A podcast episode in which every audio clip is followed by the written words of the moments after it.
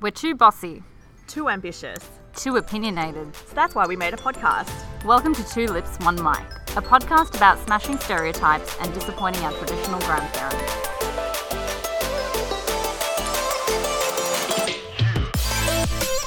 Hi everyone, welcome to this week's episode. So we're going to be talking about something that we haven't touched on yet, Cushy, um, but will generate a lot of debate, I'm sure, which is the topic of race and the topic of being a model minority. And maybe even a bit of a sprinkle of being whitewashed, which I think you'll probably have something to say about. Um, but before we get to that, what's been going on with you this week? Yeah, listen, there's not a whole lot that's going on. We're still in a perpetual state of lockdown here in Melbourne. Um, so I've mostly been uh, consuming a lot of podcasts, um, as I ordinarily do. Um, and there's a new podcast that I want to recommend and that we've both been listening to. Um, it's a podcast called Apologetically, oh, Unapologetically rather, Brown.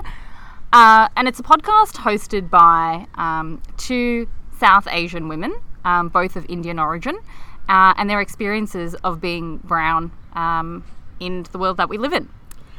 And as someone who is not brown, um, I've actually learnt so much from that podcast. I think it's one of the best um, educational podcasts out there. And it's definitely generated a lot of debate and chatter, and I think a lot of self critique amongst both of us about the way that we approach race and um, think about race, I guess, because I don't know, it's something that we haven't really talked much about, despite the fact that we very much don't look white. Yeah, I couldn't agree more. Um, I find it to be really interesting and informative. And like you said, um, it has invited a lot of self introspection. Uh, and I think of late we've been sort of um, having a lot of debates between ourselves and with um, other people in our lives about sort of the things that we agree with, the things that we don't agree with. Uh, and yeah, using it as a springboard, I guess, to kind of um, have those broader conversations around race, culture, ethnicity, and the like. I'm so glad they're finally releasing um, a podcast that touches on these issues and is quite confrontational and unapologetic about the way that um, the um, podcast hosts are about um, how we as minorities view race. And I think um, it's something that we will talk about a bit later on um, in the context of another book and article that we've been consuming over the last few weeks but I think it raises interesting questions too, especially when you're raised as Australian, because both of us are born in Australia, and so I feel like um, growing up, we've always had that tension between being um, Australian or being our cultural selves. And the thing about both of our parents is also that they've been very. Um, they've sort of had to assimilate in order to survive, which raises some additional interesting questions. Um, but before we turn to that, I think we want to say as well that um, we're finally recording outside of Squadcast.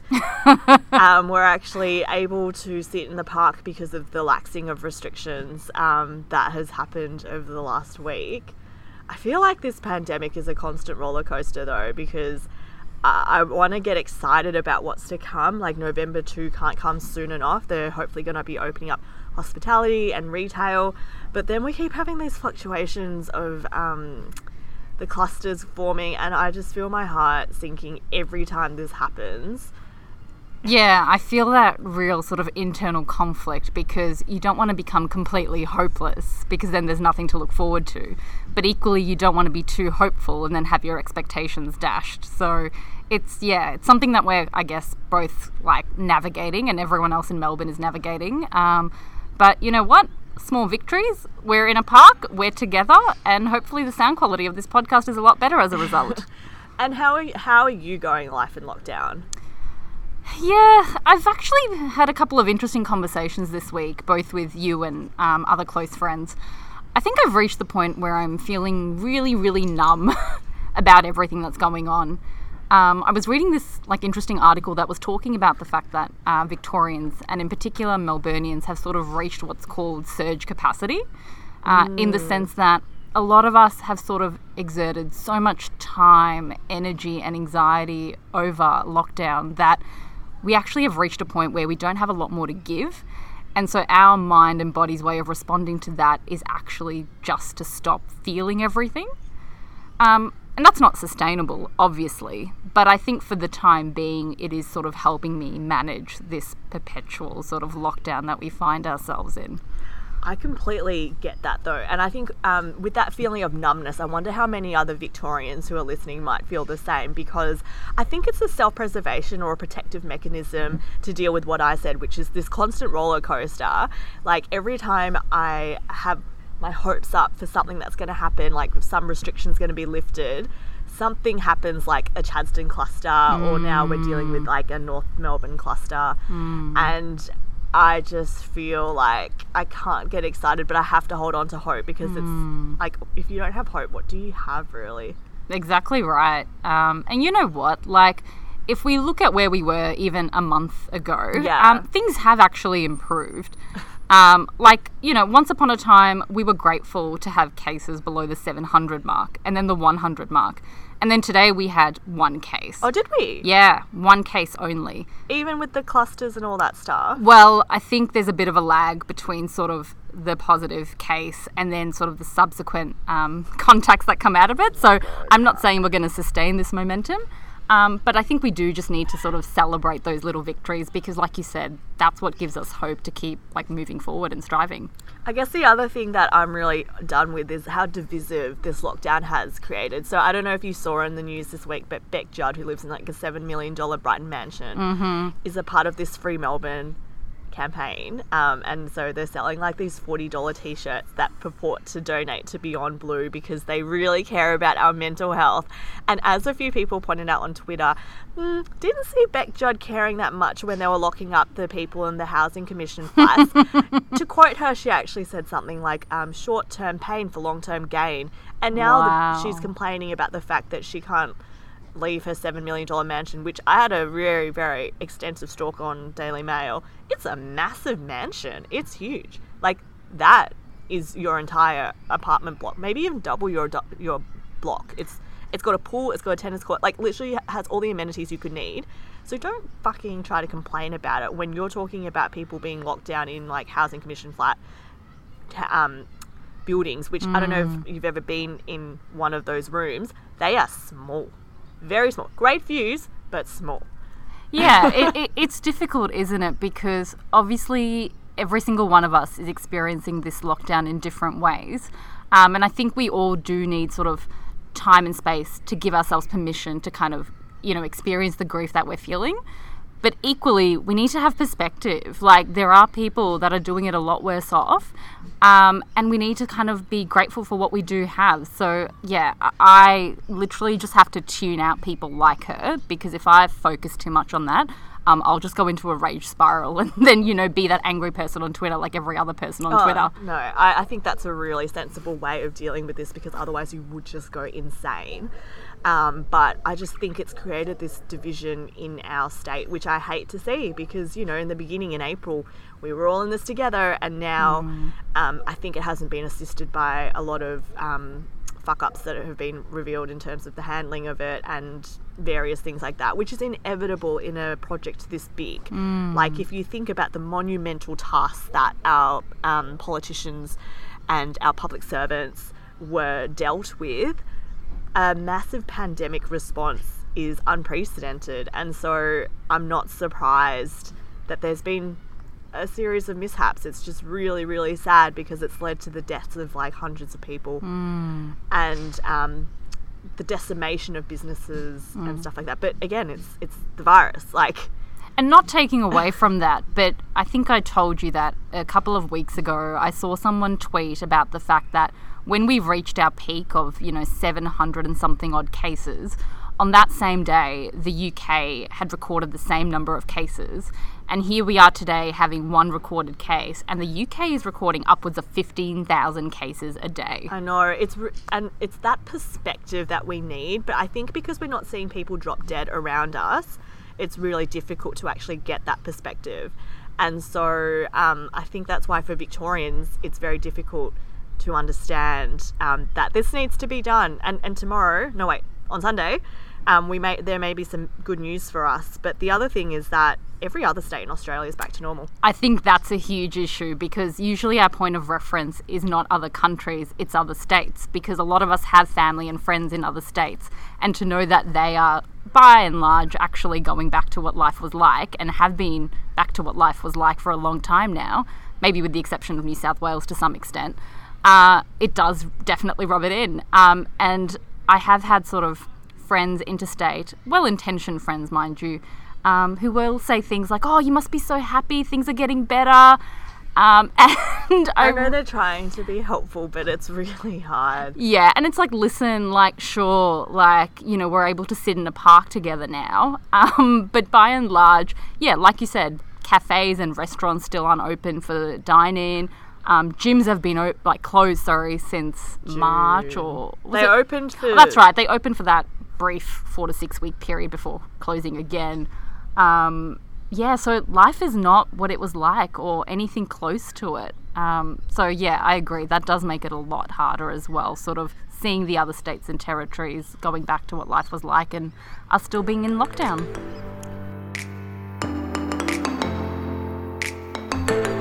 Right, let's turn to the topic of this week's podcast, which is the topic of race, the topic of model minorities, of being race traders, of being whitewashed. So I think both of us have had some really interesting conversations as a result of both listening to um, Unapologetically Brown, but also um, a few other things that we've been consuming as a part of our book club. So um, we're currently reading Minor Feelings, which is a sort of autobiographical book, but she weaves in a lot of history into this book as well, which I found really, really interesting. Um, and on top of that, we were also um, looking at another article that um, had been published a few years ago in The Guardian um, called Being a Good, Quiet, and Assimilated Model Minority is Making Me Angry. What were your sort of thoughts about reading both of those things at the same time? Like, what kind of stood out to you? Yeah, I- I have had a lot of feelings and thoughts sort of consuming both the book and the article. Um, and sometimes those feelings and thoughts have been in direct contradiction with each other. Uh, so, with the book, Minor Feelings, um, and the reason why it's called Minor Feelings is essentially to explain that gaslighting experience Yes. that happens amongst a lot of minorities, um, and in particular model minorities, um, where white people in particular will often feed model minorities this message of, oh, you can work hard, and if you work hard, you will get a good job and you will earn a good income, um, and you have, you know, a good family, and making essentially model minorities think that we live in a meritocracy and that if they simply work hard enough, they will reap the rewards of their hard work. Whereas that doesn't actually align with a lot of the lived experiences of those model minorities. So, in Minor Feelings, um, the author talks about the fact that even though she's grown up having white people constantly tell her that life is really good for people like her, specifically Asian Americans, that is actually not her lived experience of what it's like to be Asian American. That even though I think she makes mention of the fact that Indian Americans are the highest income earners in the United States of uh, all the minorities, that you still don't actually see a whole lot of representation of Indian Americans when it comes to sort of big platforms like politics or law or corporations. That there's sort of what's called this, I think there's an actual term for it, but essentially the equivalent of like a glass ceiling The bamboo ceiling. the bamboo ceiling, that's right, where essentially if you're a model minority, you can work to sort of this level of like middle management. But then once you hit that level, it's actually really hard for you to get to the higher echelons and become, you know, the top manager or the top CEO. So I think it might be useful um, for our listeners to sort of get her definition. So the author Cathy Park Hong writes that minor feelings, the racialized range of emotions that are negative, dysphoric, and therefore um, built from sediments of everyday racial experience, an irritant of having one's perceptions of reality constantly questioned or dismissed. And it does go to that thing you were saying about being gaslit, because how many times have you been told that you as a brown person have it much better than other people? And um and I've had it too because like as an Asian I think she also um Hong also says that Asians are being told that we're next in line to be white And I feel like we're seeing so much of this now, especially in the Vietnamese community during these Trump things. And I think um, I've raised this with you over the last few months, but there seems to be this um, very strong pro Trump, anti Black Lives Matter um, Vietnamese support in the United States for the Trump administration. I found this fascinating when you told me about it. Well, because as an outsider, I guess it makes zero sense to me because it's like um, Trump does not stand for anything that would support us as a minority. Like you think um, there's nothing there for them, but I think he does stand for those um, principles of model minority, which is if you work hard and are compliant and you don't get uppity and do protests and stuff like that, you'll get your fortunes as well. And it's very much the American pull yourself up by the bootstraps mentality. And I think for a lot of, um, so it's mostly my parents' generation who are so indoctrinated into this Trumpism. And I actually cannot even have these conversations with my parents anymore because we're so polarized. And I've actually um, found that their discussions about American politics has become a lot more vitriolic, which I think, again, is just the Trumpism um, seeping into our day to day lives, which is a separate topic but, and very alarming. But after having dealt with my parents with that, I've looked a bit more deeply into the Vietnamese community there. I joined um, this, you know, Asian Americans group against Republicans and seen that Against Republicans or for Republicans? no, against Republicans, the Oh. the support group that I was telling you about, where all the kids Oh, Yeah. right. and there's all these kids who are having these same conversations with their Vietnamese parents. Some of them getting kicked out of their homes because they don't believe in voting for Trump. It's actually really, really destructive. Um, but having read a bit more about sort of and trying to understand the perspectives, I think it does touch on these things of the model minority, which is what we've been raised um, all our lives to be. It's almost like the aftertaste of colonialism, right? Um, you'd have colonizers go into these countries and sort of adopt this divide and conquer strategy where they would pick a side, typically the minority within that country, and then create division between the minority and the majority population and use it to kind of rule over everyone. It sort of strikes me as that because I remember even in this book, um, the author makes reference to the LA riots in 1992. Yep. And she makes these really interesting observations about how different minorities, and in her experience, because she's a Korean American, how the Korean community in LA responded to that.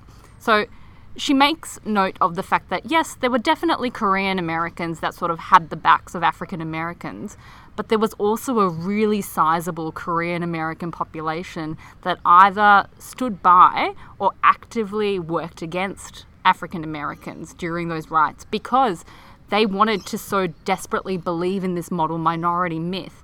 And they saw African Americans as essentially doing away with the hard work that, you know, like basically sit down and shut up and do the work and we'll actually get somewhere.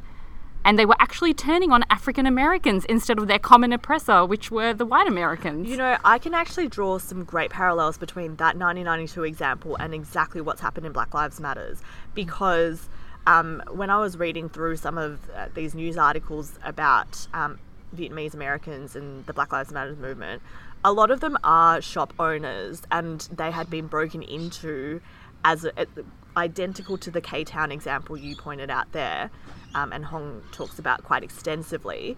And instead of um, the Vietnamese community sort of, I guess, thinking about it a bit more of an abstract way and thinking, hmm, are we united by a common oppressor? Are we united by a common, um, you know, socio-economic or in the Black Lives Matters movement case, um, the issues with racialized policing?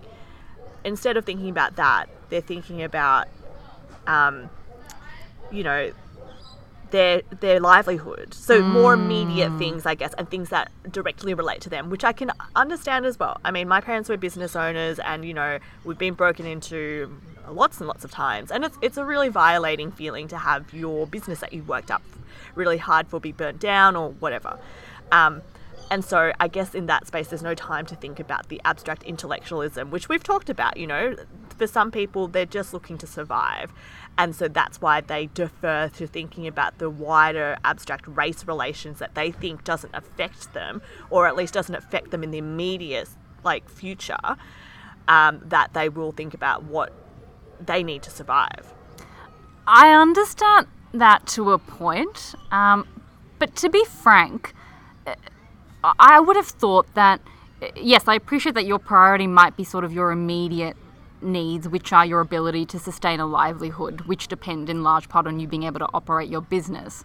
But I would have thought that, you know, establishing solidarity with the other oppressed minority and working together towards this common enemy would actually sustain their business and their livelihood in the long run. Mm. And I know it's really hard to have that perspective, especially like during the LA riots, where, like you said, the you know people were having their businesses burnt to the ground, broken in, and I'm sure I can't even begin to imagine what an incredibly violating and jarring experience that must have been.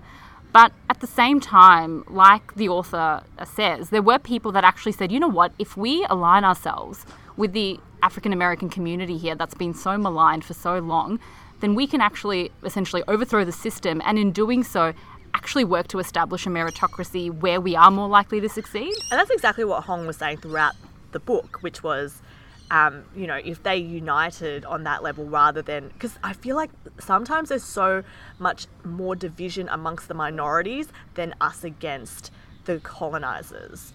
Um, which happens, I think it's it's lateral violence. It happens mm. um, in Indigenous Aboriginal communities, like that's where we talk about it um, in the Australian context. But I don't think there's enough conversation about it happening amongst um, other racial groups outside of that. Like for instance, it happens amongst there's just this unofficial sort of like race hierarchy almost, and we've seen it with mm. um, in our sort of wider circles when um, interracial marriage, for instance, and you know.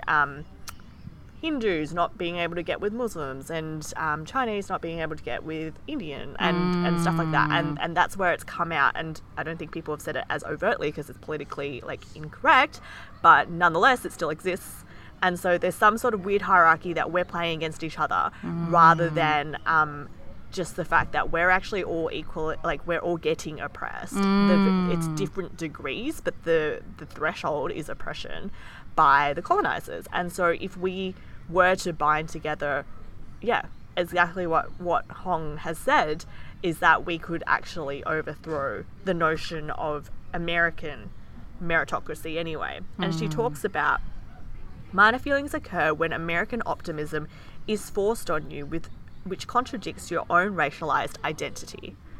So that sort of links into what we were saying about before, which is like, but you should be grateful to be working three jobs to make a living because you're here in America. Like, you know, there's it's the land of opportunity. And it's this optimism, she says, that sets up false expectations that then increase these feelings of dysmorphia. Mm. So you can't you lose your orientation essentially. Um, she talks about this meritocracy and how we draw so much on that. And um, if you're not compliant, like we need to be good and we need to be palatable to white people. And so if we're not complying to that, if we complain or if we get uppity, then we're immediately ostracized and probably to a greater degree by white people than um, if it was a white person raising the same issue. And so I wanted to talk about this a bit more, sort of in a personal context, because I've known about the concept of um, of the model minority for a few years now, but I think it's a lot of the a- academia has been focused in America. Like I think Australia is just a bit behind on that, and so I've sort of thought about how my upbringing itself is very much on the basis of acting exactly like a model minority and on the notion of assimilation, which is another thing that very much is um, sort of facilitated or encouraged by um, proponents of the model minority. So, um, in my life anyway, so my parents came here after the war, and I think there's something different about when you come directly from a position of trauma and you are just surviving. And I think that's why they have a very different mindset to say our generation where we were born here so i feel like we almost have more of an entitlement to have a say whereas my mum's always like you need to think of australia as your adopted country you know like you need to just work really hard um, and don't you know don't go to protests and stuff like that. Um, and I was like, no, like that's my democratic right, and I'm born here. I'm an Australian citizen. Like I have every much the right to say whatever I want to. Um, but it, yeah, it was just interesting that that came up with my parents, and that I guess I just want to sort of set out the understanding of why, like, my upbringing has very much been premised on the fact that you have to work hard, you have to be compliant, you need to um, do good for the Vietnamese here because you know you're representing. Um, like us in this country. And I think to an extent you've talked about how you feel this sense of shame. And I do uh, exactly when it's um like I feel a lot of shame when I think of like the Vietnamese people who came here after the war and really fucked things up. Um, drug wise, and also we were involved in the first political assassination of this country. Like, that is actually really embarrassing because I do feel like this country's given us so much, and I just straddle these really complex feelings about like gratitude, but also like feeling like I have every right to say what I want to say and do what I want to do and to be an equal participant of this country as an Australian, given I am an Australian. I feel like Hong also tries to straddle those lines in her book because she does talk about that sort of pressure to just be grateful for the fact that she's been accepted into this Western country. But is she a migrant or was she born there? My recollection is that she came there as a young child. Um, but notwithstanding that, whether that's the case or not, I- I think what she does really effectively is sort of dismantle this notion that we should just be grateful for being here. And the way she does it is by sort of situating migration within its broader social context.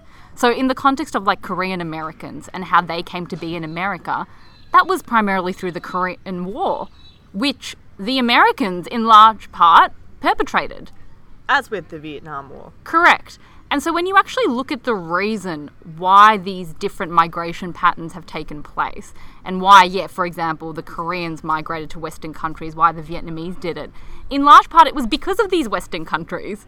If, like, we didn't have, you know, in those two contexts, the Americans and the Soviets going at each other and essentially using those countries as playthings to, like, exploit their own political ideologies, then there'd be a really good chance that, you know, your parents um, or you would still be there and be living a very different quality of life. You wouldn't have had to go overseas to a Western country. So I- almost feel like, again, it's like a gaslighting experience. Like you're being told on the one hand, be grateful that we've accepted you into Australia, but also in large part, Australia is the reason why you had to escape your country to be here.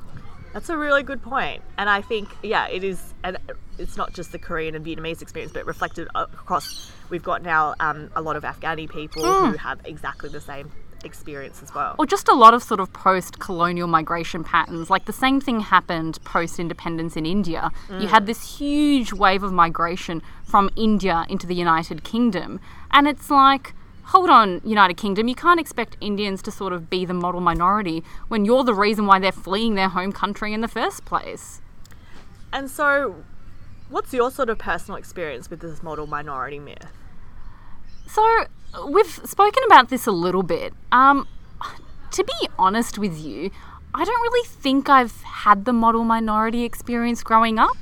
Um, my, my parents definitely sort of imbued in me this sense of, you know, working hard and that if you worked hard, you would get somewhere and, you know, you could use that to sort of create a, you know, good life for yourself. But I don't know if that was really grounded in experiences around my culture or my ethnicity or my race. Well, I'd be curious to hear their perspective on that because, very implicitly, it may be because of their experience of migrating and being like, um, you know, similar to my parents, like coming, like, because Australia is a great country. There's no doubt about that. And I sort of shudder to think of what my life could be like. And I, you know, I've got cousins who are in Vietnam and stuff, and it's an economic struggle. I would not have had the opportunities I have here um, had I grew up there, grown up there. So, you know, I, I'd be curious as to what a little extent because the other thing about having discussed race quite recently is that I think both you and I have been brought up very differently to other more sort of deeply entrenched cultural traditional parents. So, for instance, my parents are very much like, whilst we're Vietnamese and we still speak Vietnamese at home, um, I think there's a lot about our culture that they're critical about and that they don't fully subscribe to it mindlessly. And it's for them, um, and I've talked about them with this, is that the freedom of moving to Australia and starting over and being in a Western democracy has meant that they're able to choose the aspects of our culture that they want to accept and then get rid of all the other bits and pieces that they don't want to accept.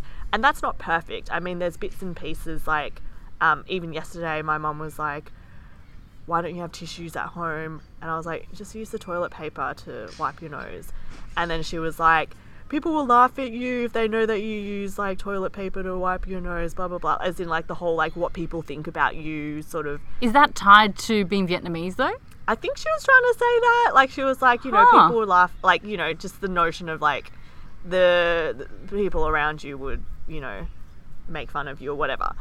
Um, it's a, a small example. I haven't had very big ones recently, but um, something like that. And I was just like, ugh, who cares what people think about you? Whereas uh, in other Vietnamese families, people's perceptions of you is very important. And I don't know if it's like that in Indian communities as well. Absolutely. Although I should preface that by saying that my experience is very different from the experience of a lot of Indians living in Australia in the sense that I didn't really grow up as part of the community. Uh, my parents did not have any Indian friends when I was growing up. The only Indian friends they had were Anglo Indian friends, um, which is its own separate minefield that we will explore maybe in another episode. Uh, so I didn't grow up as part of that community. You know, I didn't go to community events or religious events. The only things we really marked were sort of those big holidays.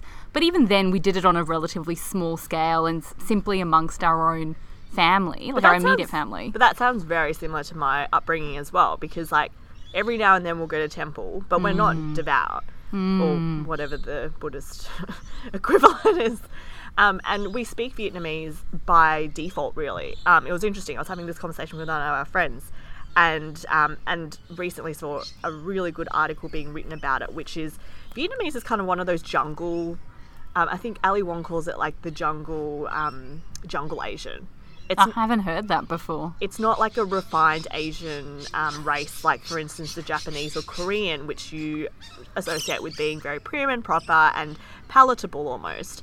But Vietnamese, I think, has been seen as uh, being a bit trashy or a bit bogan, and so um, as a result, it's not taught um, in Australian schools very often, and um, it's not a very big language as opposed to say Japanese. Japanese is a huge language um, that has been largely, you know, a lot of white people love the language, and so it's taught in a lot of countries, uh, a lot of schools. Sorry.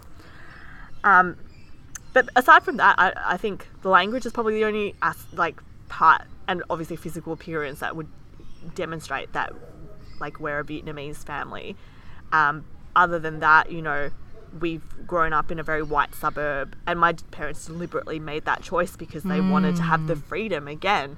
And I think it was interesting talking to Nick the other day about the notion of culture and being born into it. And I don't think culture is that deterministic as a lot of people have indicated. I think culture can be what you choose out of it because there's heaps of parts of the patriarchal side of being Vietnamese that I don't want to perpetuate mm. as a part of my culture. And I think it's liberating. And, you know, you may say that that's diluted or whatever, but I think it's my right to choose what I identify with and what aspects of that cultural identification I choose. It's really tricky having these conversations and not being accused of being some self-hating minority. I know, and that's and that's the other thing. That's the flip side of it. Like my parents have said that their parent, uh, their friends who are more conservative Vietnamese, um, have said that they're very whitewashed and very sort of like race traders. I've had that accuse- like accusation, sorry, leveled at me as well. Um, and I've often been at pains to explain that, listen, just because I don't identify strongly or much at all really with where my parents come from, doesn't mean that I hate that culture. Um, to be honest, I had other priorities, and my parents had other priorities growing up. We didn't sort of sit around the dining table and have these sorts of intellectual discussions around culture, ethnicity, or race. Not taking away from people that do, I think they're important discussions to have. But I've mentioned previously in this podcast that, you know, I grew up really poor. And my parents were working multiple jobs trying to make sure that they could pay the rent and have food on the table. And so my experience or my identity is much more shaped by class than it is by culture, ethnicity, or race. Um, and, and to a lesser extent, also gender, because I've had specific experiences around that. And again, that's not to take away from people who have different experiences, um, for whom that does shape a large part of the identity. But sometimes I do find the discussion on this issue to be a bit single minded. Like, and we've had this discussion amongst ourselves that just because someone doesn't identify strongly from you know what their cultural ethnic or racial origin is does not necessarily mean that they are self-hating. Um, now having said that i also accept and i've also observed uh, that there are people who do fall into that category. Like people who often will grow up as part of their community and then make an active sort of decision to hate on that community. And, and i think that's something that we do need to work to undo but that's not my experience and i don't think that's your experience either No, I don't think it is, but I think it's a really fine line that you tread between. And I am constantly thinking about it as well because I think they're, having spoken to my parents about it, there are some times when um, they really hate on their own culture. So it's a fal- it's a falsehood to think that whatever you're born into, you're going to love and you're going to defend to the up 10th degree because there's so many aspects of our culture that it's interpreted differently depending on which Vietnamese or Indian person you're talking to. Like, you know, if you ask like what's Indian culture to one person, it will be vastly different to another person. Um, so I think it's unfair to criticize people for being um, race hating just because they don't subscribe to whatever you think is the traditional mm. notions of being traditionally Indian or traditionally Vietnamese. Mm. It's a self identifier. So, like, as long as the person isn't actively setting out to be like, I hate being Indian, mm. I hate Indians, and I hate everything about them, as long as they're not setting out like that, then what's the issue? And just reinforcing that point, um, that Guardian article that we referenced earlier, there's an excerpt in it that goes exactly to this. And she says, um, Here's the problem this mantra of trotting out a one size fits all cultural traits approach not only ignores the historical, linguistic, and ethnic diversity that is Asia, but perpetuates a narrow essentialism that merely reinforces stereotypes. So, this idea that there is, like you said, this singular Vietnamese identity or this singular Indian identity, it's just one, not accurate, and two, really unhelpful. I think that's what my parents were getting at when, because I told them about um, uh, the Unapologetically Brown podcast and just wanted to get sort of their views about that thing. And firstly, they, I think, are quite like you. They were like, this is a problem. Like, pronouncing your name right is a problem. And I, I was explaining to them, like, yeah, it, Yeah, it is. For some I, people, I it think is. it is a problem. Yeah, But I think my parents are really too far the other side because they've had the experience of being survivors. Like like you said, they haven't had the privilege, the luxury, or the space to properly consider um, the you know all the things that we- we've talked about today, like all the oppression and col- colonialism. And let's bear in mind that let's check our privilege here. We're both tertiary educated.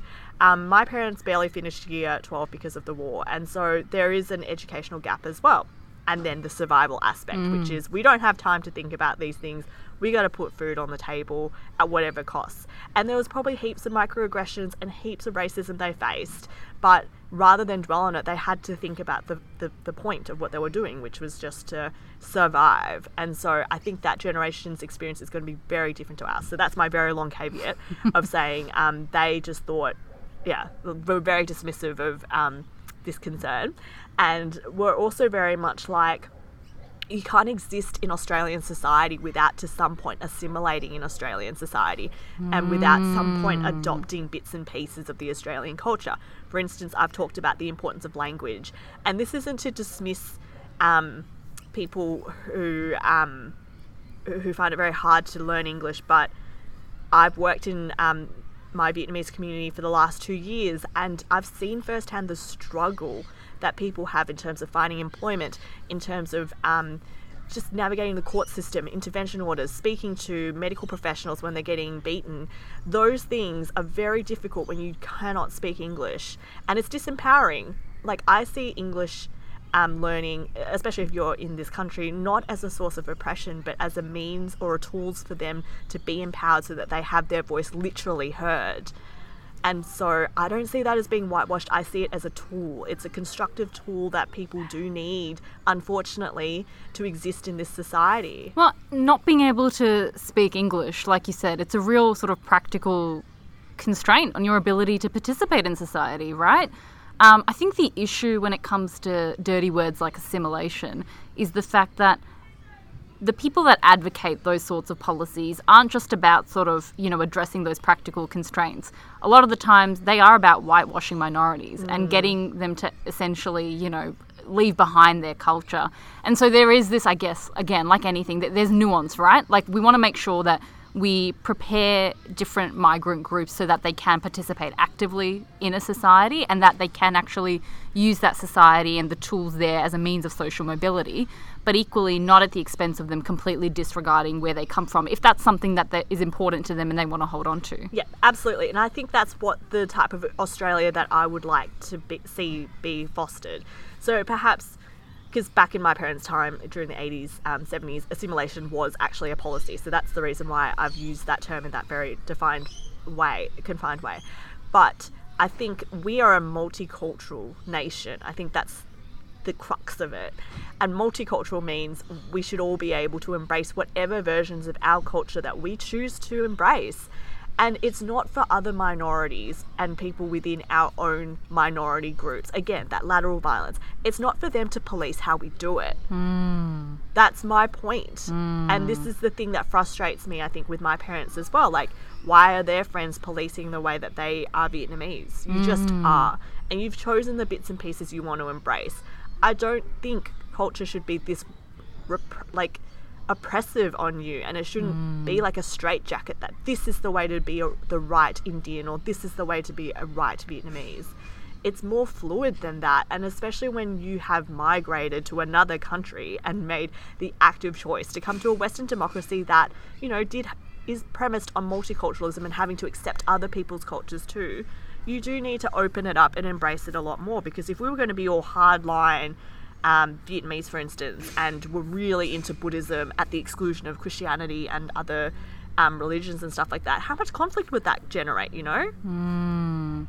Yeah, and again, it's that fine line, right? Because it's um, fine. I appreciate that. Yeah, you know, you, you don't want to sort of sit down and shut up and just kind of do what people in the majority in that country do. But equally, you can't be so far removed from it that you actually can't function in that society effectively.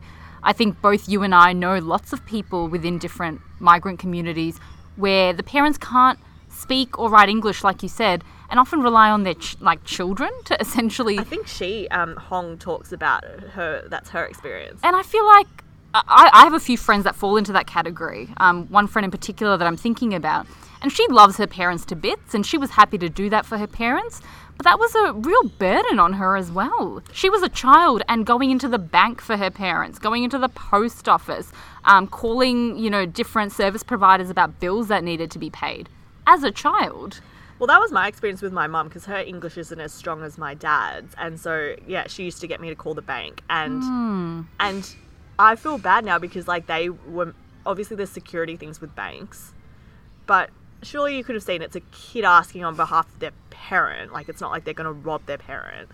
But yeah, I remember being sort of like shamed out of that situation. And then it just it is internalized shame because it's like why can't my parents speak like English like every other person? Mm. So it's that burden too. And when I was working in education, um, there were lots of instances where um, parents would be called in for allegations made against another child, and they would have to get the other sibling to translate for them, and that's mm. too much. That's not a. It's a burden that a child shouldn't have to have. Although it touches, and I know we're pressed for time, but it does touch on an interesting thing that Hong talked about, which is like the innocence of childhood and how yes. only like the innocence of childhood is relegated to white kids. Yeah. And that like um, other minorities can't be innocent children. Mm-hmm. I thought that was so interesting. Yeah, and I found it interesting how she discussed that into the context of, say, Asian Americans who do sort of often adopt that parent like role for their parents uh, but also in the context of African Americans in a completely different way, though, right? Where essentially, and I think our common friend Annika mentioned this with a colleague of hers um, in the United Kingdom who happens to be black and who was telling her about essentially preparing her young children for interactions with police Yeah. and how to conduct themselves. So it's like it's the opposite. So you've got this, um, you know, cherub, cherubic. Um, I don't think I said that word right. You know, like a cherub, white kid with curls is what I'm imagining. being, Yeah. like angelic.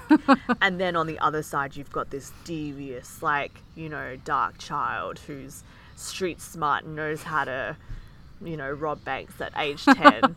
um, which is what in the book she says that um, the it was an old text that she drew on, but she was saying that the moral of the story was once the white child like hugged the black child, it made it innocent or something. Mm, oh my god.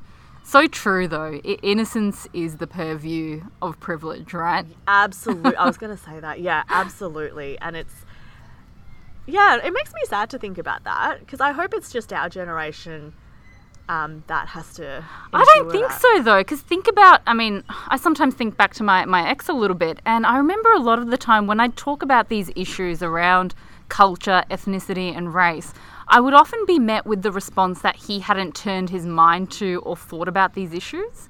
It kind of goes to that point about innocence because he hasn't had to, because he is a white man. That's true. I mean, on one final point about the language thing is that the sad side effect of all of this is I actually think our languages will die in the next generation.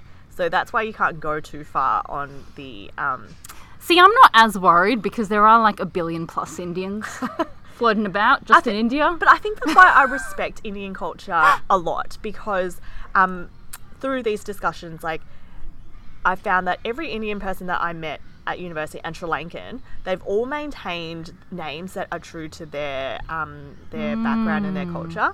Whereas Vietnamese, what I found really interesting when I went to university was that I was the only one who could speak Vietnamese, and my parents still spoke Vietnamese at home to me. And that's because um, my parents are not educated in the same way as the people I went to university with, who's um, So they're the privileged Vietnamese. yeah, I think so. And a lot of them firmly believed that the only way for their child to get ahead was if they spoke English at home. So they kind of went really far. And as a result, their kids have completely lost those communication skills. Whereas, like, because my background, I guess, is a bit like bogan, I guess, on the scheme of things. Um, we still speak the language, and so I think it's still it's a marker in in Vietnamese society.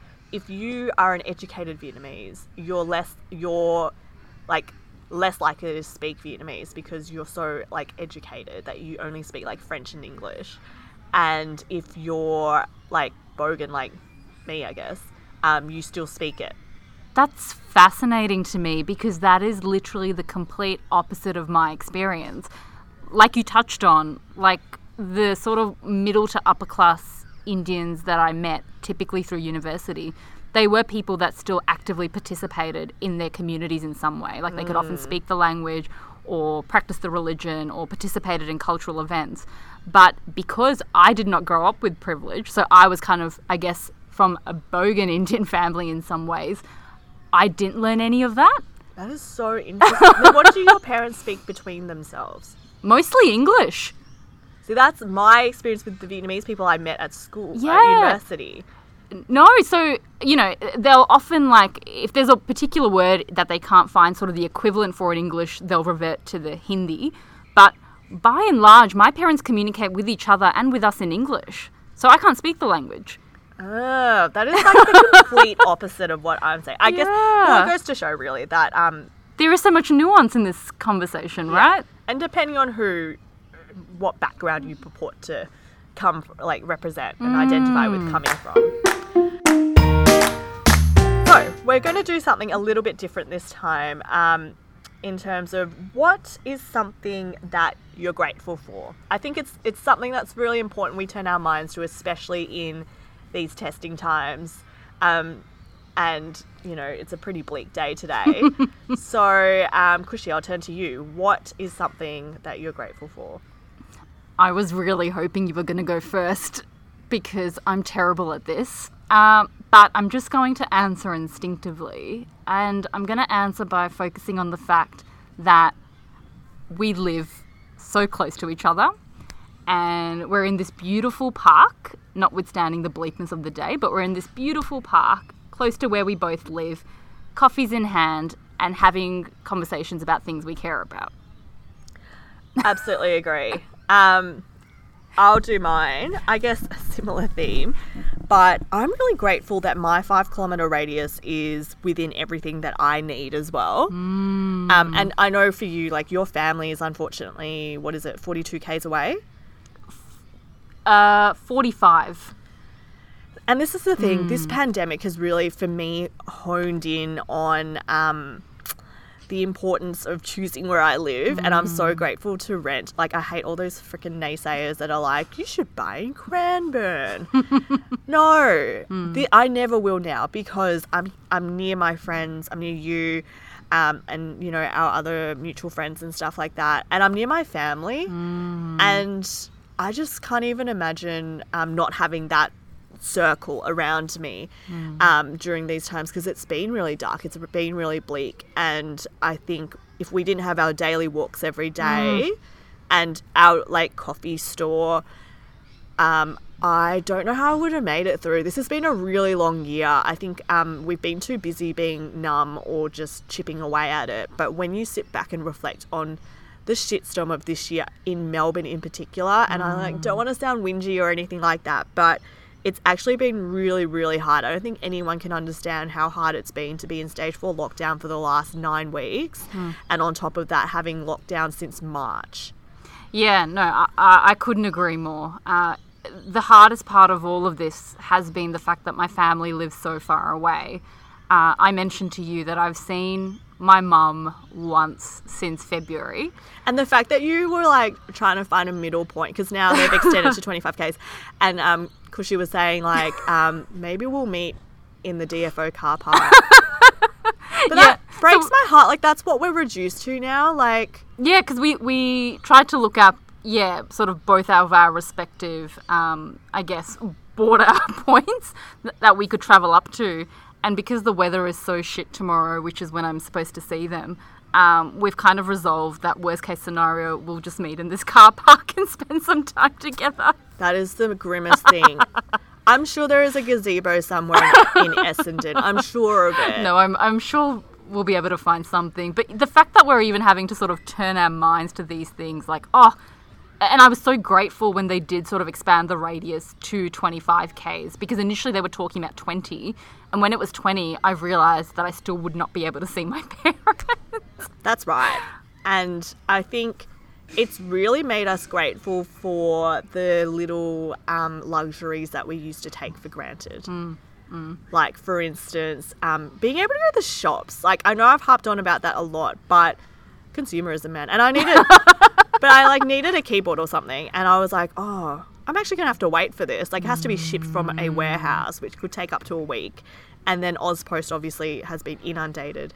I just don't know how I'm going to live if this year's Christmas is not the biggest thing ever. Like, I know a lot of people don't celebrate Christmas, but it's more. I'm not talking about the actual day itself, but I'm talking about the culmination of a very, very hard year. And it would just be incredible to see our families again hmm. and to see our friends, like our interstate friends. I really hope they can come home by December. Hmm. Yeah. even today has been really strange because I grew up in like a, you know, AFL household and you know, we would spend the Friday before the actual grand final game, you know, going to the parade um, and watching the players from the respective teams um, going down the streets. Whereas this year, um, the grand final is not taking place in Melbourne. We still all have the public holiday, but we're not actually allowed to really do anything with it. And it's like just this extraordinary moment in history. And they said they were going to have like drones flying around people. I don't know if that's actually happening. I did hear about that too, yeah, to make sure that people No aren't having a congregating party. at each other's And, houses. You know, I'm at the point now What where I'm like, if people are having a party, I don't even care that much because we are so tired. I do care if you have coronavirus and are spreading a, a thing via party. But if you're just literally, all of us have been disease free for the last five months. Hmm. If you are mingling, hmm. then I don't even have the energy to call the cops. Like, I just don't care because everyone's so desperate. And people don't understand that desperation now. Like I've seen like videos of people in Sydney and Queensland, and life is back to normal. They're not wearing masks. Yeah, no, it, it, it honestly, whilst I love my friends living interstate, um, it kills me a little bit seeing them living their best lives. And I think I might have mentioned this the last episode, but I had to make an active decision to mute a lot of my friends interstate because I found myself feeling just really bitter and resentful and jealous, and I don't like feeling that way about my friends. But it's also unlike you. Like it's very Yes. symptomatic of just the ongoing Hmm. drudgery that is these restrictions. Hmm.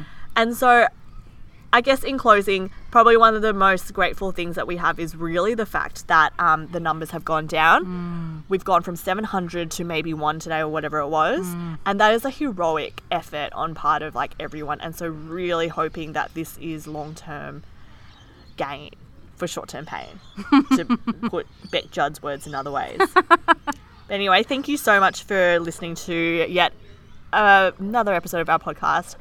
Hopefully, we'll be able to be bringing some more of these to you now that restrictions have sort of eased and that we can at least sit in the park and record, and there may be some interesting noises around us um, that you can hear.